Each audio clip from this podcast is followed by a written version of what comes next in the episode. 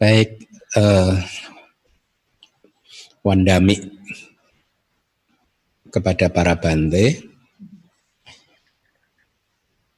Sugihontu, para samanera, seyale, upasaka dan upasika sekalian. Semoga Anda semua dalam keadaan yang baik pagi hari ini, sehat, damai dan bahagia. Pada pagi hari ini kita kembali uh, meneruskan pelajaran kita di bab ke-9. Ini adalah kelas yang ke-8 ya. Uh, bab 9 dari kitab Abhidhamma Dasanggaha ya. Uh, saya minta saja langsung uh, petugas untuk menampilkan slide-nya ya. Jadi eh, masih di Wipasana Kamadhana ya itu sub judulnya itu subjek-subjek meditasi eh, untuk Wipasana atau subjek meditasinya Wipasana gitu. Untuk dannya itu kadang di dalam bahasa Bali itu bisa saling menggantikan gitu. eh, kita akan diajarkan oleh eh, apa guru-guru kita tentang terminologi-terminologi. Yang pertama adalah wimoka, itu bahasa Pali yang terakhir itu tayo wimoka. Ya, A-nya panjang karena plural, kalau pendek berarti A-nya pendek saja. E, kalau sung tunggal berarti A-nya pendek saja wimoka. Itu wimoka. wimoka di sini diartikan sebagai pembebasan, ya Walaupun kadang di teks-teks itu makanya eh, apa saya sering kan menyampaikan kan ya eh, apa bagi siapa pun yang ingin atau bis, berharap bisa membaca kitab komentar dan kitab subkomentar maka syaratnya tidak hanya paham bahasa Pali saja Ya, meskipun katakanlah Anda itu paham bahasa Pali, tetapi Anda tidak paham abidama, maka akan sulit sekali untuk bisa membaca, memahami penjelasan di kitab komentar dan kitab sub komentar.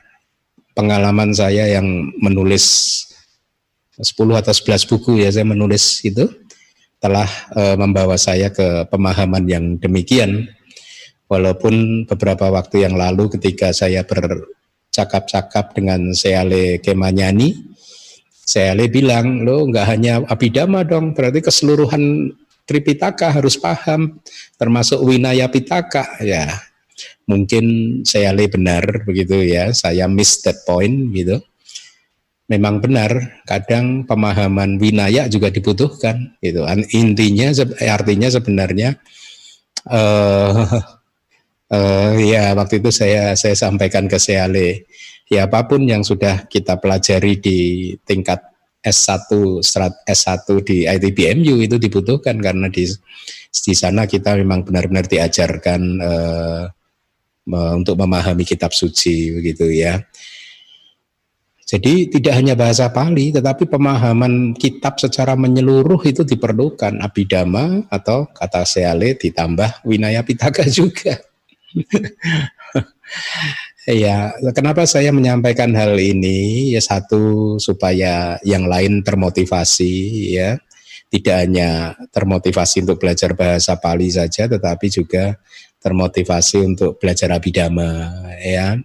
Karena tanpa abidama Anda itu nanti hanya ibaratnya kita ini membaca satu buku tentang ilmu pengetahuan yang kita nggak paham. Katakanlah tentang teori apa fisika yang ada di antariksa atau apa begitu ya, yang kita nggak paham, kita membacanya pun bingung, kira-kira begitu, ya. Nah, kenapa saya sampaikan hal ini? Karena kadang kata wimoka itu juga bisa berarti jana, jana. Jadi pembebasan dalam artian pembebasan dari rintangan-rintangan batin, begitu ya atau bahkan kalau di merujuk ke arupa jana wimokanya itu adalah pembebasan tidak hanya dari rintangan batin tetapi juga dari segala hal yang berbau materi atau rupa gitu ya. Nah, tetapi di layar Anda ketemu terminologi wimoka itu khusus tentang pembebasan uh, dari samsara sebenarnya ini ya. Jadi ada tiga pembebasan yaitu untuk sementara saya terjemahkan, nah Anda bisa hafalkan bahasa palinya dulu. Yang pertama itu sunyata, bukan sunyato tapi sunyata. Begitu Anda cabut satu-satu tidak di dalam kalimat maka dia kehilangan grammarnya. Jadi sunyata gitu. Kemudian yang kedua adalah wimoka gitu. Oh sorry, sunyata wimoka. Kemudian yang kedua animita wimoka. Yang ketiga apanihita wimoka itu tiga jenis wimoka atau pembebasan ya. Saya ulangi ada tiga jenis bahasa palinya sunyata wimoka. Yang kedua adalah animita wimoka. Yang ketiga adalah apanihita wimoka ya. Saya terjemahkan untuk sementara yang pertama sunyata wimoka adalah pembebasan yaitu kekosongan. Animita wimoka pembebasan yaitu ketiadaan tanda. Animita Anda udah ketemu kata nimita kan sekarang ditambah negasinya a gitu. Animita ya pembebasan yaitu ketiadaan tanda. Kemudian apa apa nihita itu ya. Panihita itu sebenarnya panihita plus negasi juga tapi jadi double p begitu up gitu. Apa nihita wimoka pembebasan yaitu ketiadaan keinginan gitu ya. Jadi yang pertama adalah sunya wimoka, animi wimoka, apini apa nih hita wimoka itu terminologinya. Saya sarankan Anda untuk menghafalnya ya. Terminologi-terminologi itu sangat penting untuk dihafal begitu ya. Nah, Wiba Winidika menjelaskan begini, disebut sunyata. Kita sudah sering mendengar kata sunyata kan, di Mahayana juga mempunyai term sunyata yang saya tidak tahu maknanya apa ya karena uh, ya saya belajar terawada tetapi di terawada kekosongan atau sunyata ya disebut kekosongan karena keadaannya yang kosong dari diri gitu. Itu atak sunyataya sunyato bahasa palinya ya. Ini adalah kekosongan karena keadaannya yang kosong dari diri atau karena kekosongan dari diri juga boleh diterjemahkan seperti itu. Itu ya.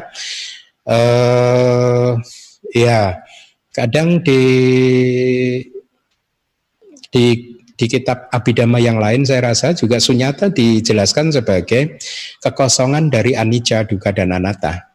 Itu. Tapi di sini Wibawinidika eh, menjelaskan pembebasan ini adalah lebih ke uh, atak sunyataya sunyato ya ini atau disebut kekosongan karena kekosongan atau uh, ya karena keadaannya yang kosong dari diri atau karena kekosongan dari diri sama saja. Kemudian pembebasan atau wimoka itu disebut demikian dalam arti pelepasan dari belenggu-belenggu dan lain-lain gitu ya sang yu jana dihi wimut jana dena wimoko gitu. Jadi kita udah belajar belenggu kan, ingat belenggu itu selama belum bisa dihancurkan, ya kita masih akan terbelenggu pada samsara. Ya, ibaratnya kita di borgol, satu borgol ada di lengan kita, satu borgol ada di samsara, maka ke mana pun kita lari nggak akan bisa lepas dari samsara. Ya, kalau mau lepas dari samsara, ya borgolnya harus diputuskan, dipatahkan. Itu bagus ya. E, kemudian yang kedua adalah next slide, ketiadaan tanda animita. Disebut demikian karena ketiadaan tanda kekekalan dan lain-lain ya. E, jadi ini dipisahkan di sini ya. E, kekekalan termasuk di animita, ya, ketiadaan tanda e, kekekalan dan lain-lain gitu dan lain-lainnya eh, saya lupa. Mudah-mudahan nanti dijelaskan di belakang di kitab Wibawinidika ya. Kemudian yang ketiga apa nihita disebut ketiadaan keinginan karena ketiadaan aspirasi yang dinamakan nafsu kehausan atau tanha kebenaran mulia yang kedua pada seseorang yang bertekad untuk mencapai nibana gitu ya. Itu definisi definisinya ya. Kemudian next slide uh, sunyata nupasana itu terminologi juga itu. Sunyata nupasana animita nupasana apanihita nupasana ceti tini wimoka muka nica wedita bani berarti ada tiga pintu masuk untuk pembebasan atau wimoka yang seharusnya weditaba seharusnya dipahami yaitu yang pertama sunyata anupasana ya. Kita udah sering ketemu term, uh, uh, kata anu pasana ya kontemplasi ya yaitu berarti kontemplasi tentang kekosongan animita anupasana kontemplasi tentang ketiadaan tanda dan ketiga apa nih hita nupasana kontemplasi tentang ketiadaan keinginan gitu ya. Uh, next slide. Nanti mungkin ada penjelasannya ya Jadi sekarang ternyata di bagian berikutnya Wibawinitika menjelaskan apa yang kita pelajari minggu lalu. Yang pertama sila wisudi kan, ya ada sata wisudi. Anda masih ingat sata wisudi? Yaitu tujuh wisudi, tujuh kesucian kan, ya sila wisudi, cita wisudi, diti wisudi dan seterusnya. Nah sekarang ternyata di bagian ini kita diberikan penjelasannya gitu. Kadang jadi itu ada itu. Istilah ini juga terminologi sih bagi anda yang serius ingin uh, apa meningkatkan mengeratkan bonding anda dengan ajaran Buddha maka silahkan menghafalkan terminologi itu. Itu dua kata baris kedua dari bawah catuk pari sudi sila. Itu terminologi. Seorang biku itu harus mempraktekkan menjalankan catuk pari sudi sila Catu itu empat, parisudi itu kayak kemurnian begitu ya, sila itu ya sila, mungkin nanti ada terjemahannya ya. Yang pertama catu empat kan berarti yang pertama adalah pati moka sangwara sila itu lihat yang pertama itu. Pati moka sangwara sila ini memang khusus untuk biku. Jadi biku itu harus menjalankan empat sila ini. Yang pertama pati moka sangwara sila. Yang kedua adalah indria sangwara sila, pengendalian indria-indria. Yang ketiga adalah ajiwa parisudi sila, yaitu sila tentang kemurnian penghidupan, gitu. Pacaya yang keempat, pacaya sani sita sila, yaitu sila tentang eh, yang berhubungan dengan pemakaian dari empat kebutuhan pokok, itu ya, dari apa jubah, kemudian makanan, tempat tidur dan uh, obat-obatan itu ada sila-sila yang harus dipraktekkan ya. Nah jadi sila wisudi nama karena kitab ini berbicara tentang biku maka di sini dikatakan sila wisudi itu ya itu tadi empat gitu. Kalau untuk umat ya mungkin lima sila, delapan sila, sepuluh sih, eh, lima, delapan gitu ya untuk umat ya. Kemudian uh, next slide ada terjemahannya. Ya, tolong ditampilkan next slide. Hmm? Layarnya kurang ini ya. Oke, saya bacakan saja terjemahannya. Bagaimanakah yang dinamakan kesucian sila adalah empat jenis sila yang mengarah pada kesucian berikut atau catuk pari suci sila tadi ya empat jenis sila yang mengarah pada kesucian berikut. Yang pertama, pati muka sangwara sila adalah sila yang terji, terdiri dari pengekangan di dalam peraturan-peraturan disiplin kebikuan atau disiplin kerahiban. Jadi biku kalau untuk terjemahan baru saya nanti di saya itu biku saya terjemahkan jadi rahib laki-laki karena saya ingin semaksimal mungkin menerjemahkan bahasa Pali ke dalam bahasa Indonesia kalau dimungkinkan saya akan pakai bahasa Indonesia, kalau tidak ya misalkan dhamma itu kadang sulit untuk diterjemahkan, maka mungkin bisa saya pertahankan tetap kata dhamma saja gitu ya. Jadi kerahiban berarti kebikuan gitu ya. Kemudian atau e, bikuni juga ada. Kemudian yang kedua adalah indriya sangwara sila, itu nomor dua, sila yang terdiri dari pengekangan indria-indria atau pengendalian indria-indria kita ya.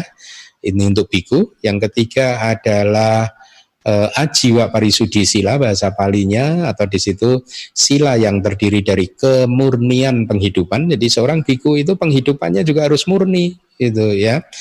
Banyak peraturannya seorang biku tidak diperbolehkan meramal dan lain sebagainya dan lain sebagainya begitu. Uh, tidak boleh melakukan sesuatu hanya untuk imbalan imbalan ini dan itu tidak boleh juga begitu ya. Jadi kita harus murni juga cara penghidupan kita ya. Hmm, begitulah kehidupan seorang biku gitu. Tidak boleh memberi kode tanda kepada umat untuk mendapatkan ini dan itu dan lain sebagainya gitu. Itu termasuk sila kita gitu. Kemudian yang keempat, jiwa pari pacaya sanisita sila, yaitu sila yang berhubungan dengan penggunaan kebutuhan-kebutuhan pokok seorang biku. Seperti Anda ketahui ada empat kan, jubah, kemudian makanan, kemudian tempat tinggal, dan juga obat-obatan gitu ya. Next slide, saya rasa saya berikan tuh definisinya patimoka. Nah, ya. Kalau Anda perhatikan di kelas ini saya selalu memberikan definisi-definisi gitu. Itu mempunyai tujuan sebenarnya ya supaya agama Buddha ini di Indonesia makin kokoh ya. Semua gurunya disiplin, disiplin menggunakan definisi-definisi yang ada di kitab suci. Ya makanya saya terjemahkan itu supaya Anda bisa pakai seandainya Anda adalah seorang guru yang mengajar gitu ya. Eh, sebagai seorang guru, kalau saya tak ya saya menduga begitu ya, yang mendengarkan ceramah ini ada banyak guru yang mengajar dhamma. Saya akan sampaikan sharing saya kepa kepada Anda ya. Sebagai seorang guru dhamma ya, dari pengalaman saya itu lebih nyaman, lebih membawa rasa sukacita kalau kita itu benar-benar hanya seolah-olah menyambungkan apa yang sudah diajarkan oleh Buddha dan para arahat, para guru di masa lalu. Artinya dengan kata lain kita hanya menyampaikan apa yang ada di kitab suci. Dibandingkan kita berimprovisasi yang sering saya sebut sebagai berakrobat intelektual itu ya. Kenapa? Karena satu ya, kita akan terbebas dari penyesalan. Karena yang kita sampaikan adalah apa yang ada di kitab suci. Berbeda kalau yang kita sampaikan itu adalah ajaran kita sendiri, opini kita sendiri, pendapat kita sendiri. Saat ini mungkin kita belum tahu kesalahannya, cacatnya, tapi satu hari nanti itu kita bisa jadi akan mengetahuinya. Dan ketika mengetahuinya kita akan merasa menyesal dan seterusnya dan seterusnya memunculkan aku salah uh, cita kan. Nah, atau uh, juga belum tentu opini kita itu benar, ya e, bisa jadi malah menjerumuskan, ya menjerumuskan yang mendengarkannya, dan kemudian bahkan mungkin gara-gara mendengarkan opini kita akhirnya murid kita melakukan mengikuti saran kita yang ternyata itu adalah karma buruk, bisa jadi kan, ya. E, contoh ajata satu mengikuti dewa data, begitu kan, ya. Kemudian eh, apa manfaatnya yang lain adalah ya dengan menyampaikan apa yang ada di kitab suci, murid-murid kita dipastikan mendapatkan ajaran-ajaran yang benar-benar diajarkan oleh Buddha, bukan ajaran kita gitu, ya. Dan yang terakhir dengan membudayakan, membiasakan kedisiplinan untuk mengajarkan kitab suci, maka secara perlahan-lahan ajaran Buddha atau Buddha Sasana ini akan stabil, akan kokoh di Indonesia ya untuk saat ini belum stabil, belum kokoh karena kitab sucinya belum diterjemahkan ke seluruh uh, seluruhnya ke bahasa Indonesia sehingga hanya mereka yang paham bisa membaca bahasa menguasai bahasa Pali saja yang bisa uh, membacanya. Kalau sebagian besar di Indonesia tidak menguasai bahasa Pali sehingga akhirnya yang terjadi ya improvisasi-improvisasi tadi akrobat-akrobat intelektual itulah yang terjadi.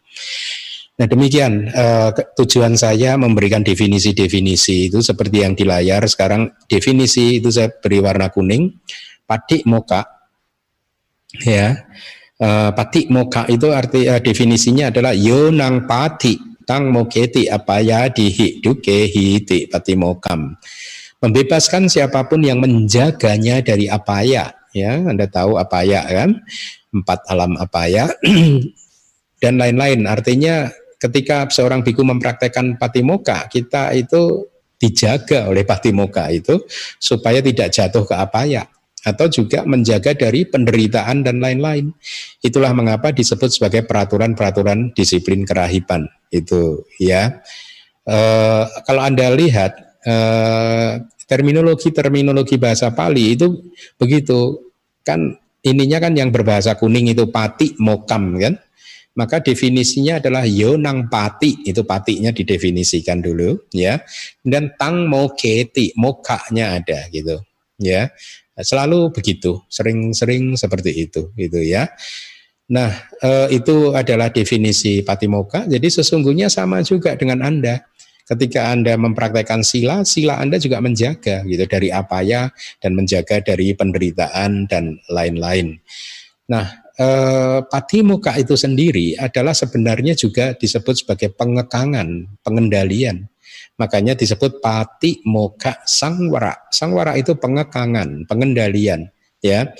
Nah, pati muka itu sendiri juga disebut sebagai sangwara atau pengekangan. Kenapa? Karena merupakan semua peraturan yang ada di dalamnya adalah merupakan pengekangan ya eh, pengekangan diri ya terhadap perilaku tubuh dan ucapan yang tidak baik. Ya ingat, sila itu hanya mengendalikan perilaku tubuh dan perilaku ucapan. Perilaku mental tidak bisa dibersihkan lewat sila, ya. Perilaku mental dibersihkan lewat samadhi, ya. Tapi kilesa itu dibersihkan melalui panya. Makanya kan tiga latihan kita kan sila, samadhi, panya itu ya. Itu sistem sistematika latihan yang diajarkan oleh Buddha. sila dimurnikan dulu, perilaku tubuh dan lisan dimurnikan dulu, kemudian batin dimurnikan, ditekan pancaniwarananya dengan samadhi, kemudian baru kilesanya di setelah itu dihancurkan dengan kebijaksanaan atau wipasana gitu ya. Jadi patik muka sangwara sila disebut patik muka pun disebut pengekangan karena itu tadi mengendalikan perilaku tubuh yang tidak baik dan lisan yang tidak baik. Patik muka juga disebut sebagai sila dalam arti karena siapa pun yang mempraktekkan akan membuat perilakunya itu selaras, selaras dengan apa yang baik dengan damak-damak yang baik atau damak-damak yang kusala gitu ya. Jadi itulah mengapa disebut pati moka sangwara sila. Ada tiga komponen ya. Pati moka sangwara dan kemudian yang ketiga adalah sila gitu. kemudian yang sila yang kedua adalah indria sangwara sila adalah sila yang berlangsung dengan kekuatan pengekangan indria-indria, termasuk juga di sini sebenarnya mengendalikan indria batin juga, dikendalikan saja gitu ya, supaya tidak terlalu liar itu. Jadi indria sangwara sila itu Wibawinidika menyebutkan tidak hanya pengendalian panca indera, tetapi juga pengendalian batin gitu ya. Yang dikendalikan apa sebenarnya? Ya, mengendalikan mata ketika melihat objek, jangan sampai kita kalau di teksnya itu jangan sampai ketika mata ini melihat objek, mata melihat ciri karakteristik dari objeknya oh ini laki-laki oh ini perempuan. Kemudian habis itu jat, uh, men, ini ke detailnya yang lebih detail lagi. Oh rambutnya bagus ya oh matanya indah ya oh hidungnya bagus ya oh dan seterusnya dan seterusnya. Itu tidak sampai seperti itu. Kita harus kendalikan. Ketika melihat objek ya hanya melihat objek bentuk saja. Gitu. Dan seterusnya dan seterusnya. Supaya tidak memunculkan kilesa. Gitu ya Nah, sila yang terdiri dari kemurnian penghidupan, yang ketiga, ajiwa parisudi sita, sila adalah sila yang berlangsung dengan kekuatan kemurnian mata pencaharian, dengan meninggalkan penghidupan atau mata pencaharian yang salah, ya itu itu tentang kebikuan itu ya. Kemudian yang keempat, sila yang berhubungan dengan penggunaan kebutuhan-kebutuhan pokok adalah sila yang terdiri dari perenungan terhadap sesuatu yang berkenaan dengan kebutuhan-kebutuhan pokok seorang biku. Ya bahwa pemakaiannya itu untuk untuk untuk terus merenung bahwa uh, semua kebutuhan-kebutuhan pokok empat kebutuhan pokok itu dipakai karena ada tujuannya ya. E, makanan kita makan juga karena ada tujuannya supaya tubuh ini bisa bertahan terus e, bisa terus melakukan praktek suci, brahmacharya dan seterusnya dan seterusnya. Nah, itu tadi adalah tentang sila wisudi. Ya, kemudian tentang cita wisudi, tolong next slide ditampilkan. Kesucian yang kedua setelah sila wisudi adalah cita wisudi. Ya, Uh, ya itu bahasa palinya Anda hafalkan. Upacara samadi, apena samadi itu jadi Dwi dopi samadi cita wisudi nama. Dua jenis konsentrasi berikut ini dinamakan uh, cita wisudi atau kesucian kesadaran ya, yaitu konsentrasi akses dan konsentrasi absorpsi bahasa palinya itu upacara samadhi dan apna samadhi ya. Apna itu absorpsi gitu.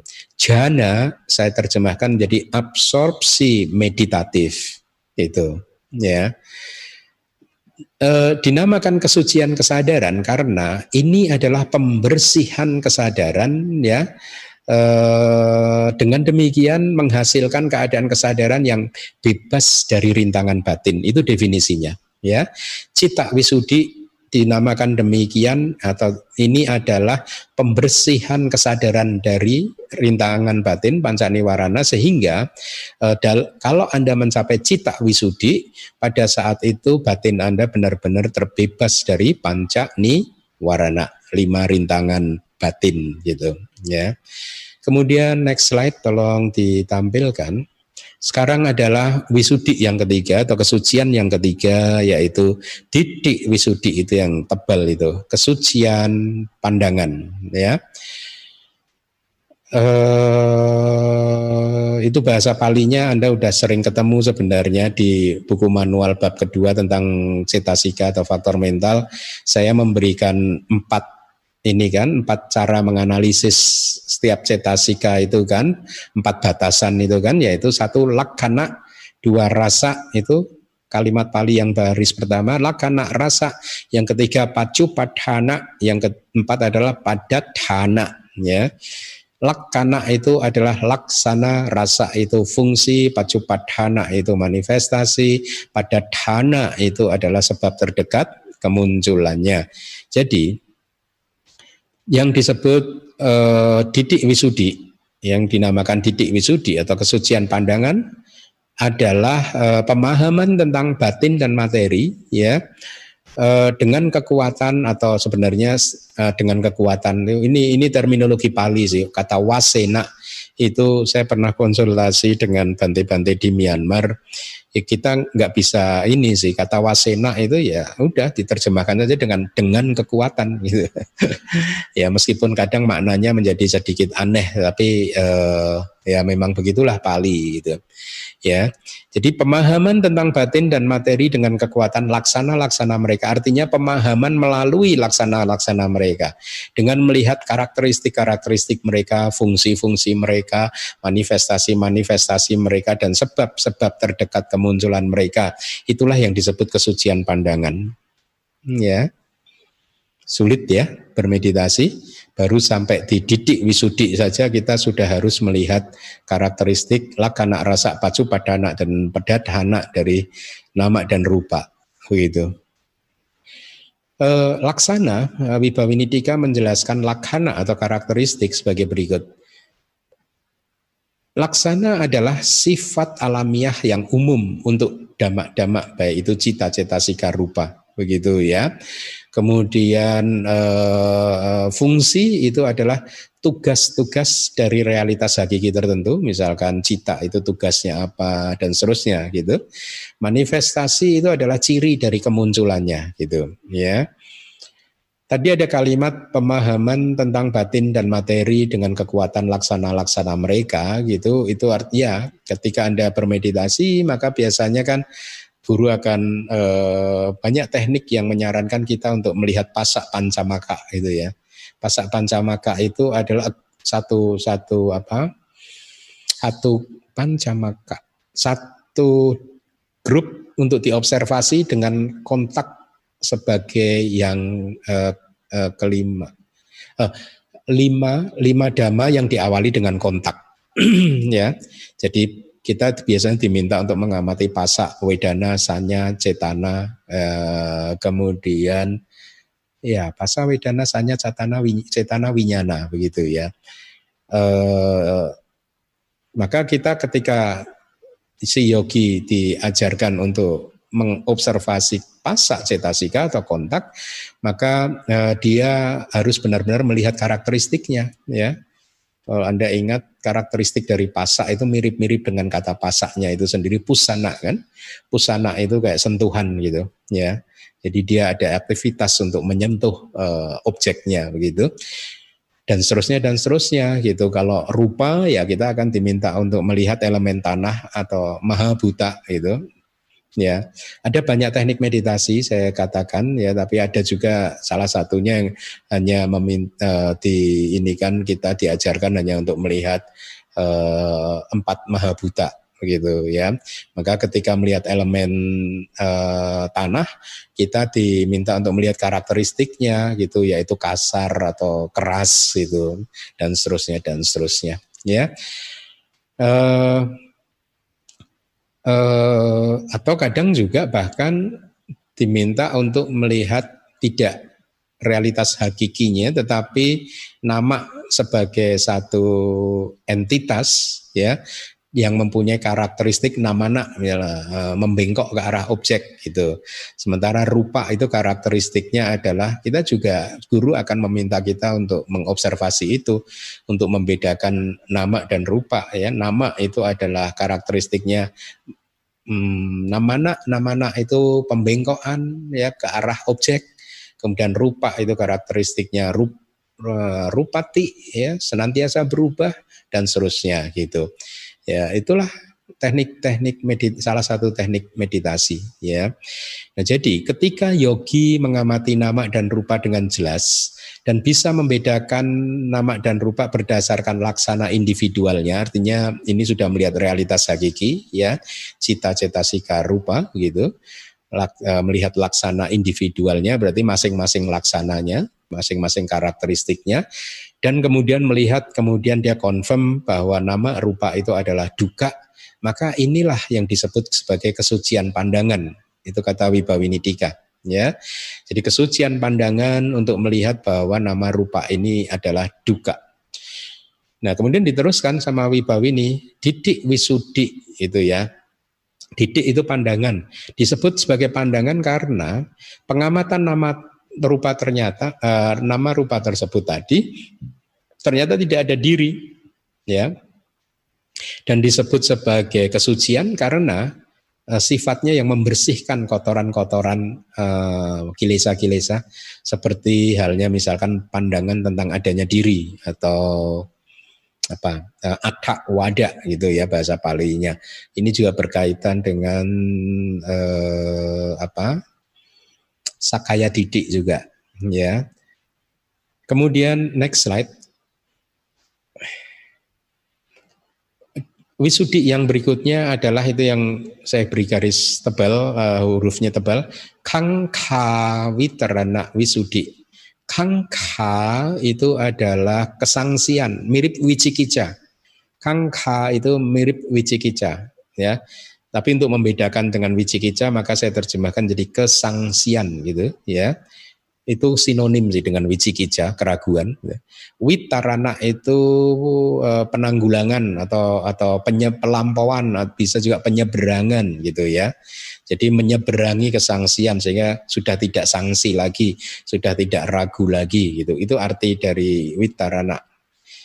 Saya pernah ber, uh, menyampaikan uh, satu khotbah Buddha yang berjudul Oga Tarana Sutta kan, nah itu berasal dari kata kerja yang sama, Tarana dan Witarana gitu, ya bisa penyeberangan, bisa penanggulangan gitu. Pemahaman kondisi-kondisi untuk batin dan materi tersebut juga dinamakan kesucian melalui penanggulangan eh, kesangsian gitu ya. Jadi eh, di tahapan ini yogi akan mulai melihat juga eh, kondisi-kondisi uh, untuk kemunculan uh, batin dan materi gitu realitas hakikinya ya Pemahaman kondisi-kondisi dijelaskan oleh Wibawinidika sebagai eh, begini, nama dan rupa itu kan eh, ini kata Wibawini ya. Nama dan rupa muncul pertama kali di setiap kehidupan di momen patik sandi. Itu ya. Terus kemudian eh, ya yogi akan diminta untuk melihat itu. Kemudian juga akan di minta untuk melihat apa yang menyebabkan uh, mengkondisikan kemunculan dari padik sandi ini. Kalau di Wibawi ini hanya diberikan empat saja, yaitu awija, tanha, upadana, dan kama. Ya, saya ulangi lagi, awija, tanha, upadana, dan kama.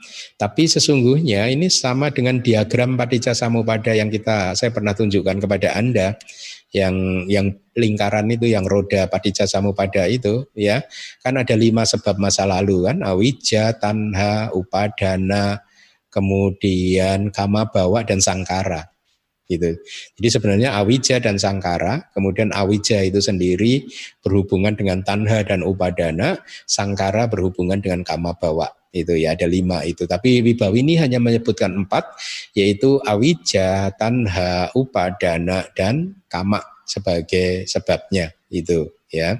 Awija adalah ketidaktahuan atau moha cetasika, tanha adalah nafsu kehausan eh, apa? Hmm, ya, nafsu kehausan itu tanha, upadana adalah pelekatan dan kama adalah ya di sini harusnya kama bawa saja, bukan upapati. Eh, kama bawa, ya, bukan upapati bawa ya. Oke. Kama bawa. Oke, kemudian setelah itu, setelah kemunculan Patik Sandi, di sepanjang kehidupan, kata Wibawini atau di Pawati, rupa akan muncul dengan kekuatan kama, cita, utuk, dan ahara. Gitu ya. Kalau rupa yang pertama muncul di Patik Sandi kita udah pernah belajar kan, kaya dasaka, bawa dasaka dan waduk dasaka ya. Tapi kan setelah momen tujuh minggu atau sebelas minggu itu kan mulai muncul pasada pasada kita kan, panca indera kan, materi sensitivitas dan lain sebagainya gitu. Tapi ini disebutkan di Pawati, rupa itu muncul karena dikondisikan oleh kama, cita, utuh dan nahara. Jadi itu pun harus diamati untuk bisa mencapai titik wisudi atau kesucian pandangan. Kemudian nama atau batin muncul dengan kekuatan kondisi-kondisi juga harus diamati. Misalkan seperti kondisi-kondisi bahwa batin ini tidak bisa muncul atau proses kognitif pintu mata tidak akan bisa muncul kalau tidak ada cakuk pasada dan objeknya Kemudian proses kognitif pintu telinga tidak bisa muncul kalau tidak ada sotak pesada dan ob suara dan seterusnya dan seterusnya begitu ya. Kemudian Wibawini Tika juga bahkan menyebutkan begini. Kusala cita secara khusus muncul karena adanya yoniso manasikara. Gitu ya. Dan empat kondisi yang menguntungkan gitu seperti bertempat tinggal di lokasi yang cocok, ya kalau kita bertempat tinggal di lokasi yang cocok kan kusala cita itu e, sering kali muncul kan. E, sebaliknya kalau kita bertempat tinggal di tempat yang nggak cocok kan aku salah cita yang muncul itu ya. Kemudian adanya dukungan dari orang-orang yang berbudi luhur atau sapurisa itu juga mengkondisikan kemunculan kusala cita gitu Kemudian juga ada dari aspirasi-aspirasi kita serta kebiasaan-kebiasaan kita dalam melakukan kebajikan ya. Sebaliknya, aku salah cita itu muncul karena kebalikan dari yang saya sebutkan tadi. Kemudian kesadaran resultan dikondisikan, kemunculannya dikondisikan oleh kamak-kamaknya ya yang berhubungan. Kemudian awajana cita atau kesadaran yang mengarahkan ke pintu baik itu panca indera maupun batin, itu dikondisikan oleh apa? Kata Wibawi ini disebutkan dikondisikan oleh bawangga. Nah, Anda harus ingat proses kognitif. Kan memang sebelum panca dwara wajana itu adalah bawangga cita, sebelum mano dwara wajana pun juga adalah bawangga cita gitu. Kemudian kiriya jawana apa yang mengkondisikan kiriya jawana? Dikatakan kiriya jawana dikondisikan oleh rangkaian kesadaran di mana asawa-asawa telah dihancurkan, ya yaitu rangkaian kesadaran para arahat. Demikianlah pemahaman yang muncul melalui pengamatan langsung di dalam wipasana. Di tahapan ini, yogi bisa mengatasi keraguan dalam 16 model. Saya mungkin udah jelaskan, uh, ada di buku mungkin Anda bisa baca. Hmm, 16 model keraguan itu di buku mana ya? Atau di buku pertama mungkin manual abidama pertama, seingat saya saya sudah pernah menulis itu 16 keraguan ya yaitu 16 itu adalah apakah saya eksis di masa lalu, apakah saya tidak eksis di masa lalu, apakah saya akan eksis di masa depan atau tidak eksis di masa depan dan seterusnya. Itu ada 16. Juga keraguan yang berjumlah 8 itu pun juga saya sebutkan di buku manual gitu. Uh, yaitu misalkan kita ragu terhadap guru kita atau terhadap Buddha, Dhamma, Sangga, latihan, Patija Samupada, masa lalu, masa depan, masa lalu dan masa depan, kita ada delapan keraguan itu. Gitu. Di Vipassana itu harus dihancurkan, artinya itu harus direalisasi bahwa e, sesungguhnya apa yang diragukan itu tidak sesuai dengan realitas, gitu ya. Nah, ini pun tadi juga disebut sebagai kesucian karena disebut sebagai kesucian pandangan. Nah, definisi dari kesucian itu adalah karena membersihkan batin dari noda pandangan bahwa sesuatu itu muncul tanpa adanya sebab dan kondisi. Ya, kalau Anda berwipasana, dan mencapai tahapan ini dan kemudian Anda mempunyai guru yang terampil, maka pengalaman itu menjadi pengalaman yang tidak terlupakan, ya. Uh, itulah mengapa peran guru itu penting, gitu. Peran guru itu penting. Dan saya selalu apa uh, hmm, apa ya istilahnya ya selalu terharu bener nggak ya kalau mengingat hubungan guru dan murid karena karena pengalaman-pengalaman masa lalu saya di mana saya e, mencari ke sana sini hanya untuk menemukan guru yang yang saya butuhkan begitu ya istilahnya ya. Itu jadi ketika Anda sudah menemukan guru yang benar-benar bisa yang Anda meyakininya dan dia ternyata benar-benar bisa membimbing Anda maka semua pengalaman Anda, kedekatan Anda dengan guru itu benar-benar setiap kali Anda mengingatnya itu eh, apa eh, akan selalu memunculkan kebahagiaan gitu. Beberapa hari yang lalu saya pernah eh, berbicara dengan salah satu murid Sele Kemawang sih ya waktu telepon itu saya sampaikan karena kebetulan saya menerjemahkan itu kan rute seorang murid mendekat kepada guru itu kan. Saya sampaikan, kemudian saya saya juga sampaikan tentang uh, saya itu selalu kalau mengingat perjalanan, mengingat guru-guru saya itu yang muncul lah. Itu rasa-rasa yang damai, bahagia begitu karena paling tidak saya berusaha keras menjadi seorang murid yang baik. Misalkan dengan patuh itu dengan tidak pernah membantah gitu ya. Kalau nggak cocok ya sudah tidak perlu membantah, tapi pergi saja ganti gitu. saya sampaikan demikian, makanya uh, saya tidak pernah membantah kepada guru-guru saya. Saya tidak hanya mempunyai guru satu kan, guru saya juga beberapa dan saya berbahagia karena kepada mereka semua seingat saya saya tidak pernah membantah gitu. ya. Ya, itulah itulah yang indah di dalam agama Buddha ya hubungan guru dan murid gitu. Baik, saya lanjutkan. Uh, jadi itu tadi di tahapan didik wisudi tadi yogi mengatasi keraguan dalam 16 model dan juga 8 model ya. Dan itu disebut kesucian karena membersihkan batin dari uh, noda pandangan bahwa sesuatu itu muncul tanpa adanya sebab dan kondisi itu menarik sih. Pengalaman-pengalaman seperti ini pun mencerahkan sih bahwa ternyata segala sesuatu itu muncul bukannya tanpa sebab gitu. Ya apalagi kan saya ini kan berasal dari sejak kecil bukan Buddhis gitu yang yang ajarannya berbeda. Jadi ketika dibimbing seperti itu itu menjadi memorable. ya. nah, mari kita lanjutkan. Hmm ini agak panjang. Tato barang panak tatak ini agak panjang. Next slide ya. Selanjutnya ini dari Abhidhamma Sanggaha.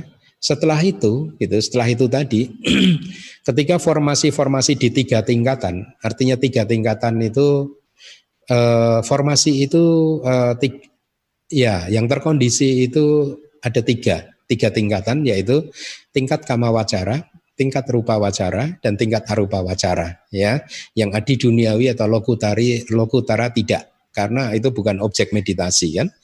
Setelah itu, ketika formasi di tiga tingkatan bersama dengan kondisi-kondisinya yang telah dibagi ke dalam pembedaan masa lalu dan lain-lain telah dipahami seperti yang sudah saya sampaikan tadi, seorang meditator mengumpulkan dengan kekuatan, mengumpulkannya dengan kekuatan klaster-klaster dengan mengacu pada agregat-agregat dan lain-lain. Ingat klaster di sini kelapa, jangan diartikan sebagai rupa kelapa ya, karena arti dari klaster itu kayak kumpulan gitu ya. Kelapa itu kayak kumpulan ya. Eh, kayak kelap gitu ya, kelapa. Ya. Ini menarik loh sebenarnya apa? Saya pernah mendengarkan pemaparan dari Bante Bodhi Amerika itu yang tinggal di Amerika ya, Biku Bodhi. Beliau mengatakan bahwa bahasa Pali dan bahasa Inggris itu mempunyai kedekatan gitu. E, rootnya itu sama katanya begitu. Waktu itu karena saya belum menulis buku ketika mendengarkan itu tidak ngeh gitu kan.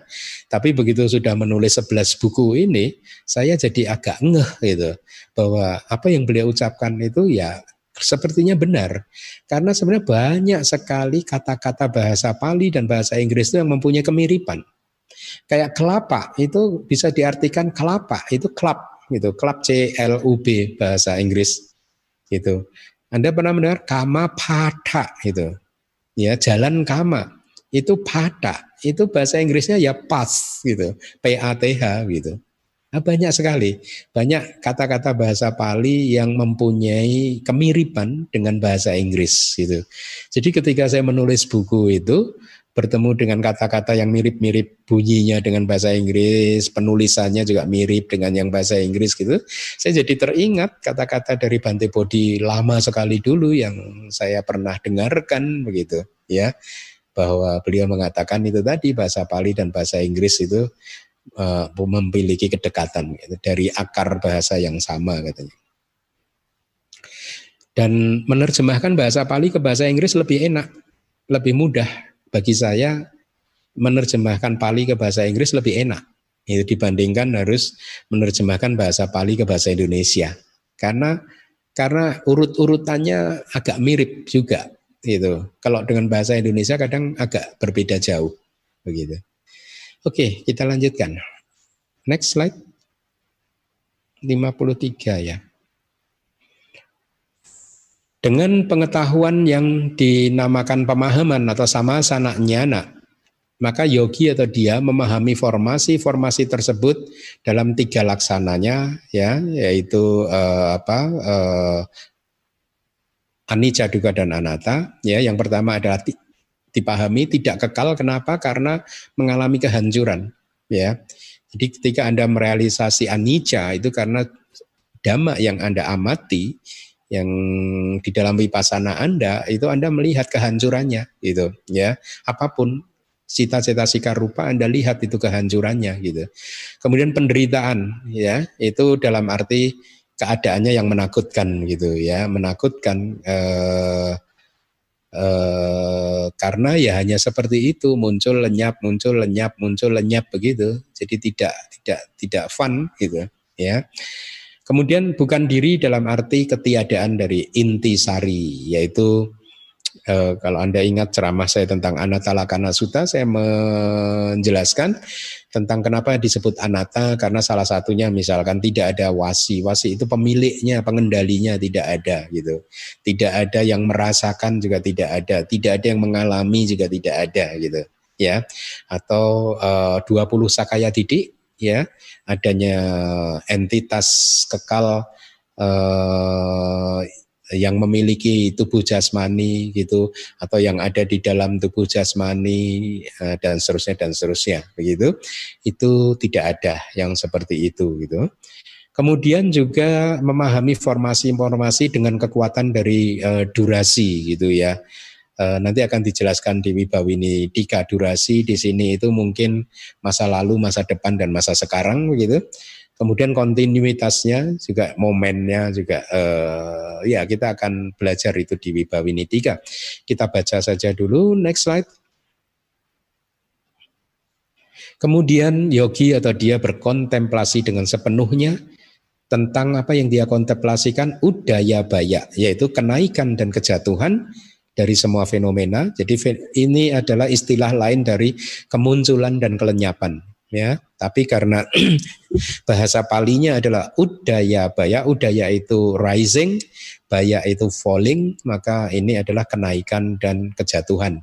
Dengan menggunakan pengetahuan tentang kenaikan dan kejatuhan dari formasi tersebut dengan kekuatan kondisi-kondisinya dan dengan kekuatan momen artinya yang diamati itu ya rising fallingnya kenaikan dan kejatuhannya dengan kekuatan di sini artinya simply itu adalah ya sebagai gitu atau pokoknya yang diamati. Arti dengan kekuatan kondisi artinya yang diamati adalah kondisi-kondisinya gitu. Dengan kekuatan momen maka yang diamati adalah momen-momennya gitu ya. Termasuk ketika yogi mengamati proses kognitif di, di mana ada momen-momen kesadaran yang berbeda-beda kan? Next slide. Nah ini juga ini juga benar-benar peran guru itu sangat penting ya. Peran guru itu sangat penting. Uh, itu di apa tanda yang ketiga obasadi wipasanu pakilesa itu ada istilah teknis tuh. Obasadi wipasanu pakilesa. Nah itu istilah teknis. Ya Anda boleh hafalkan Wipasanu pakilesa itu terdiri dari dua kata wipasana plus upakilesa. Upakilesa itu adalah cacat, kecacatan, ya, kecacatan wipasana itu, ya, atau cacatnya wipasana atau kotoran di dalam wipasana, gitu ya. Itu ada eh, harusnya ada sepuluh kalau tidak salah. Itu obasadi artinya obasa dan lain-lain. Wipasana upakilesa Kenapa saya katakan penting? Karena kalau Anda tidak mempunyai guru ketika mengalami salah satu atau bahkan mungkin semua dari Vipassana Pakilesa ini Anda akan menganggap ini adalah pencerahan. Ya. Dan Anda atau bahkan Anda akan menganggap ini sudah dekat dengan nibana. Gitu. Karena ketika tahapan ini muncul yogi itu sudah advanced. Latihannya itu sudah berkembang dengan sangat baik ya di sehingga di tahapan yang seperti ini uh, akan muncul uh, bisa satu bisa dua bisa tiga bisa semua ya ada sepuluh kalau tidak salah yang satu itu bahasa Pali yang di atas itu oh bahasa. Oh bahasa itu Anda akan melihat sinar-sinar yang gemerlapan, yang menarik perhatian Anda begitu ya. Yang mungkin Anda tidak akan nah, belum pernah mengalaminya gitu, sinar cahaya gitu. Bukan imita tapi ini ini berbeda begitu uh, berbeda karena dia benar-benar ini pengalamannya berbeda. Kemudian obasa itu cahaya, pitik itu Anda tahu yaitu kegembiraan yang meluap-luap. Pasadi itu ketenteraman ya. Anda kayak berada di dalam ruang hampa begitu sangat tentram sekali. Adimoka itu kebulatan tekad ya. Pagaha itu kayak usaha yang usaha yang semakin gigih nggak ada capeknya istilahnya begitu. Sukang itu adalah kebahagiaan. Udah berapa tadi? Oh basa pitik, pasadi, adi, moka, pagaha. Lima, sukang, kebahagiaan, nyana. Itu adalah pengetahuan. Upadhana, delapan itu adalah kayak sati, sati ya. Upadhana itu mirip-mirip sati. Kemudian UPK itu adalah uh, tatra majatata, ya. Uh, sangat tatra majatatanya sangat kuat gitu.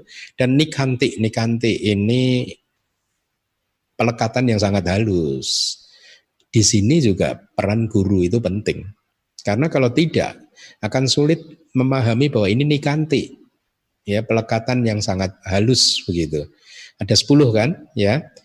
Obasa itu Anda boleh hafalkan. Obasa piti pasadi adi moka pagaha sukam nyana upadana upeka nikanti gitu ya Nah, Wibawi Nidika menjelaskannya seperti ini. Ketika yogi berkontemplasi akan muncullah tadi obasa itu cahaya, piti itu kegembiraan, pasadi ketentraman, kemudian adimoka itu kebulatan tekad, ketetapan hati, keputusan, kemudian pagaha di sini itu uh, usaha, energi, kayak wirya bagaha itu, kemudian suka itu tadi kebahagiaan, nyana pengetahuan, uh, upadhana ya tadi yang berikutnya itu adalah kehadiran batin. Batin itu selalu berada di present moment dan itu otomatis gitu. Setiap menggerakkan tangan, menggerakkan tubuh, bahkan ketika makan pun itu yogi akan merasakan bahwa batinnya benar-benar berada di setiap momen gitu. Menarik gitu ya. Jadi setiap pergerakan tangan itu bahkan ketika memasukkan makanan pun yogi itu melihat dengan jelas setiap momen pergerakan dari eh, dari apa eh, tangan dia gitu ya. Kemudian UPK keseimbangan batin dan uh, pelekatan ini bisa muncul ketika seorang yogi berwipasana ya. Nah, kesucian melalui pengetahuan dan penglihatan terhadap jalan dan non jalan adalah maga maga nyana dasana wisudi itu maga amaga nyana dasana wisudi adalah penentuan laksana atau karakteristik dari jalan dan laksana yang bukan jalan dengan melalui pemahaman tentang bahaya dari cacatnya wipasana yaitu cahaya dan lain-lain. Ya itu tadi. Maka guru akan mengatakan no itu bukan gitu ya itu bukan jalur menuju ke nibana ini bukan jalan gitu ya. Eh, dan akhirnya guru akan memberikan instruksi yang lain gitu untuk kembali lagi ke jalur yang benar gitu ya. Sekali lagi wipasana tidak mudah benar-benar membutuhkan guru yang terampil yang benar-benar menguasai eh, eh, artinya dia sendiri sudah mengalaminya gitu ya jadi apa eh, Eh, kalau Anda menemukan guru yang seperti itu, kemajuan itu bisa cepat sekali dicapai gitu. Jadi itu tadi yang disebut wipasana upakilesa ya, wipasanu pakilesa karena disambung. Wipasanu pakilesa atau kecacatan wipasana, cacatnya wipasana. Kalau yogi terjebak di obasa piti pasadi dan seterusnya tadi, maka dia akan keluar jalur, istilahnya begitu itu tadi adalah bukan jalan, itu akmaga gitu, ya. Nah, jadi eh, saya rasa mungkin karena waktunya ya, yang paragraf 53 saya jelaskan minggu depan saja ya. Eh, kita cukupkan kelas kita pagi hari ini, mudah-mudahan bermanfaat. Terima kasih. Anumodana Bante atas penjelasan Abidama yang telah disampaikan kepada kami. Iya. Ya. Uh, selanjutnya kita akan memasuki sesi tanya jawab. Untuk itu kami akan bacakan tata tertib sesi tanya jawab ini. Tata tertib sesi tanya jawab. Saat sesi tanya jawab bagi kalian mita yang ingin bertanya, dipersilakan klik tanda raise hand. Fitur ini ada di partisipan bila yang menggunakan komputer dan ada di titik tiga bagi yang menggunakan handphone panitia yang akan menentukan siapa yang mendapatkan giliran untuk bertanya. Pertanyaan kalian minta diharapkan sesuai dengan topik ceramah. Bagi kalian minta yang diperbolehkan bertanya akan di-unmute oleh host. Kalian minta diharapkan memperkenalkan diri dengan menyebutkan nama dan kota atau negara tempat domisili. Dikarenakan adanya keterbatasan, maka harap maklum jika tidak semua penanya akan mendapatkan giliran. Agar memberikan kesempatan kepada kalian minta yang ingin bertanya, kami mohon agar masing-masing penanya hanya mengajukan satu pertanyaan terlebih dahulu.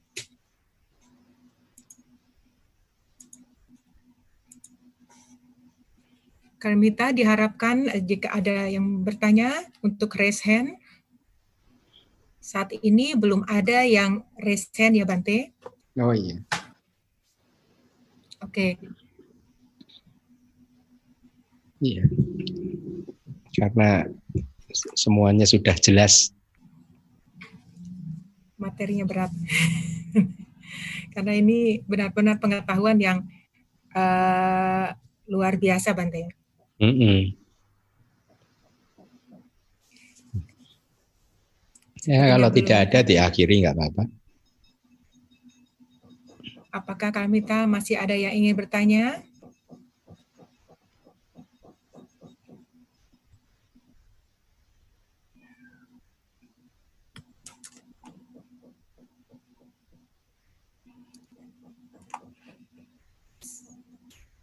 Sepertinya belum ada Bante.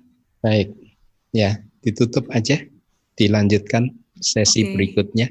Baik, baik Bante. Uh, baik, kalian minta selanjut dikarenakan tidak ada yang bertanya, kita akan melakukan satu lagi kebajikan, yaitu dana parami di mana Anda dapat berdana berdana melalui dompet digital dengan scan QR code yang ada di layar komputer atau handphone Anda. Atau Anda bisa dengan transfer ke rekening BCA Yayasan Dhamma Wihari dengan kode 01 di akhir nominal dana Anda. Barcode QR ini pun bisa Anda foto dan disimpan di handphone Anda supaya Anda bisa melakukan dana kapan pun dan di mana pun Anda berada. Kami ingatkan kembali kalian minta untuk tidak meninggalkan kelas online ini sebelum Bante meninggalkan kelas. Atas perhatian dan kerjasamanya kami ucapkan terima kasih.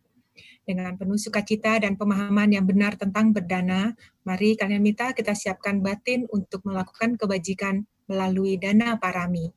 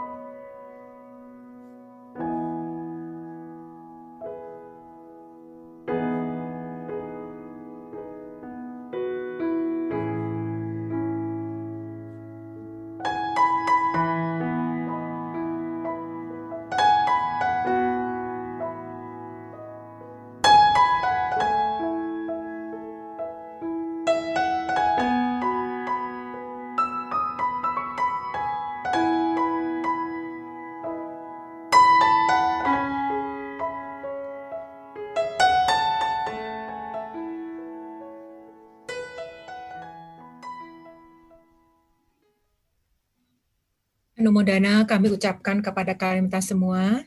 Selanjutnya Bante akan membimbing kita semua untuk melakukan pelimpahan jasa atas semua bentuk kebajikan yang telah kita lakukan pada hari ini.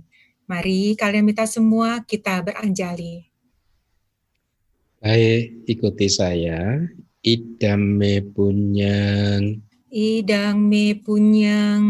Sawakaya wahang asawa kaya wahang. Hotu hotu me punyang. Idang me punyang. Nibanasa. Nibanasa. Pacaya. Pacayo. Hotu Hotu Ya Bagang. Mama punya bagang. Sabak Satanang. Sabah Satanang. Bajemi. Bajemi. Esabe Tesabe. Esaman Mesamang Ya Bagang. Punya bagang. Bantu lah bantu Semoga jasa kebajikan saya ini semoga jasa kebajikan saya ini mengalir ke arah kehancuran noda-noda batin. mengalir ke arah kehancuran noda-noda batin. Semoga jasa kebajikan saya ini Semoga jasa kebajikan saya ini menjadi kondisi untuk merealisasi nibbana. menjadi kondisi untuk merealisasi nibbana. Saya membagikan bagian kebajikan ini Saya membagikan bagian kebajikan ini pada semua makhluk. kepada semua makhluk. Semoga mereka semua Semoga mereka semua mendapatkan bagian kebajikan mendapatkan bagian kebajikan yang sama dengan saya. yang sama dengan saya. Sadu. Sadu, sadu, sadu. Terima Baik. kasih atas Dhamma Desana dan bimbingan Bante pagi ini. Mari kita tetap beranjali sambil berucap anumodana Bante atas Dhamma Desana dan bimbingannya. Semoga Bante selalu dalam keadaan sehat berbahagia. Anumodana Bante. Dana bantu.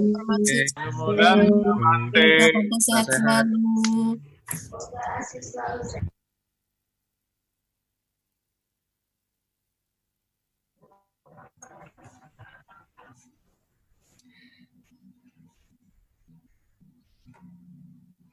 Semoga Bante selalu dalam keadaan sehat berbahagia selalu. Dengan berakhirnya pembabaran Dhamma, kami mempersilakan Bante untuk meninggalkan kelas Abhidhamma online ini. Demikianlah kalian Mita dan kelas Abhidhamma on, DBS online pada pagi hari ini. Sebelum mengakhiri kelas hari ini, izinkan kami untuk kembali membacakan beberapa pengumuman. Pengumuman yang pertama, jangan lewatkan kelas Pariyati Sasana besok pagi pada hari Minggu tanggal 27 September 2020 dimulai pukul 8.30 di mana kali ini Asin Keminda akan membahas khotbah tentang landasan-landasan kebajikan punya Kiria Watu Suta kelas yang pertama melalui Zoom dan live streaming YouTube. Pengumuman selanjutnya, DBS mengundang kalian mita semua untuk bergabung dalam perayaan Dana di bulan Katina 2534 Bud- Buddhist Era atau tahun, tahun 2020 secara live, live streaming melalui YouTube kanal DBS pada hari Minggu tanggal 15 November 2020 pukul 13 hingga pukul 15.30. Jadi akan dilaksanakan bukan pada pagi hari melainkan pada siang hari dengan tema Pariyati adalah fondasi pati-pati. Bersamaan dengan peran Katina tersebut, DBS akan meluncurkan dua buku sekaligus, yaitu buku Abhidhamma Bab 7 kategori-kategori volume kedua dan buku penjelasan Sutanta 4. Untuk mendukung acara tersebut, DBS membuka kesempatan berdana dengan sponsorship dan ucapan Katina dengan cara transfer ke Yayasan Dhamma Wihari BCA nomor rekening 6275 19 19 18 dengan kode 06 paling lambat 8 November 2020. Yang pertama adalah berupa dana sponsorship, terdiri dari Sasana Dugaha 100 juta rupiah, Panya 50 juta rupiah, Samadhi 35 juta rupiah, Sakti 25 juta rupiah, Wirya 15 juta rupiah, dan Sada 10 juta rupiah. Selain itu, kalian minta juga bisa berdana melalui ucapan Katina yang pertama adalah dengan iklan usaha atau secara personal, 5 juta rupiah berupa iklan usaha satu layar dengan ditambah dengan perlengkapan jubah, kemudian iklan setengah layar dan juga perlengkapan sangga sebesar dua setengah juta rupiah. Selain itu juga ada running text yang disertai dengan jubah 1,3 juta rupiah, running text disertai dengan perlengkapan sangga 1 juta rupiah, running text yang disertai dengan eh, paket obat-obatan 700 ribu rupiah dan hanya running tax Rp500.000. Semua materi sponsor dan ucapan Katina diharapkan telah diterima oleh DBS sebelum 8 November 2020. Selain itu, kami juga mengundang kalian minta semua untuk berdana catu pacaya empat kebutuhan pokok anggota sangga dengan nominal 1 juta rupiah, 600 juta 600 ribu rupiah, 300 ribu rupiah dan 150 ribu rupiah. Dana tersebut dapat Anda transfer ke BCA nomor rekening 6275 191918 dengan kode 606 paling lambat 14 November 2020 atau kalian minta semua bisa scan QR yang pada layar yang tertera. Untuk keperluan sponsorship dan dana jatuh pacaya, Anda dapat melihat enam orang tim penggalangan dana Katina DBS yang terdiri dari Saudara Budiman Butopo, Ibu Suyati Tan, Saudari Catherine Hadiwijono, Saudari Evi, Ibu Veronica, dan Saudari Fili. Anda dipersilahkan menghubungi tim Galang Dana Katina untuk berpartisipasi dalam sponsorship atau dana catu pacaya. Berikutnya adalah dana buku manual Abidama bab 7 untuk volume yang kedua kategori-kategori dengan kode 23. Kami harapkan dukungan Kalimita dengan batas akhir 25 Oktober 2020. Seperti diketahui, bab 7 ini kaya akan referensi sehingga harus diterbitkan dalam dua volume. Selanjutnya, DBS akan mencetak ulang buku manual Abidama Bab 3 Serba Neka, edisi kedua yang diperbaharui. Mari Kalimita kita berdana buku sebagai ucapan syukur atas ulang tahun, anniversary, kelulusan, kelahiran, pelimpahan jasa, dan lain-lain dengan kode 43 batas akhir 29 November 2020. Pengumuman berikutnya telah terbit buku 9 Sifat Agung Buddha edisi kedua yang diperbaharui. Bagi kalian mita yang berminat bisa menghubungi divisi propagasi 081387003600 atau dengan secara online pemesanan secara online melalui bit.ly slash tbsbook. Pengumuman berikutnya, sudah empat tahun DBS berkarya dan harapan kami manfaatnya sudah dirasakan umat Buddha di pelosok Nusantara.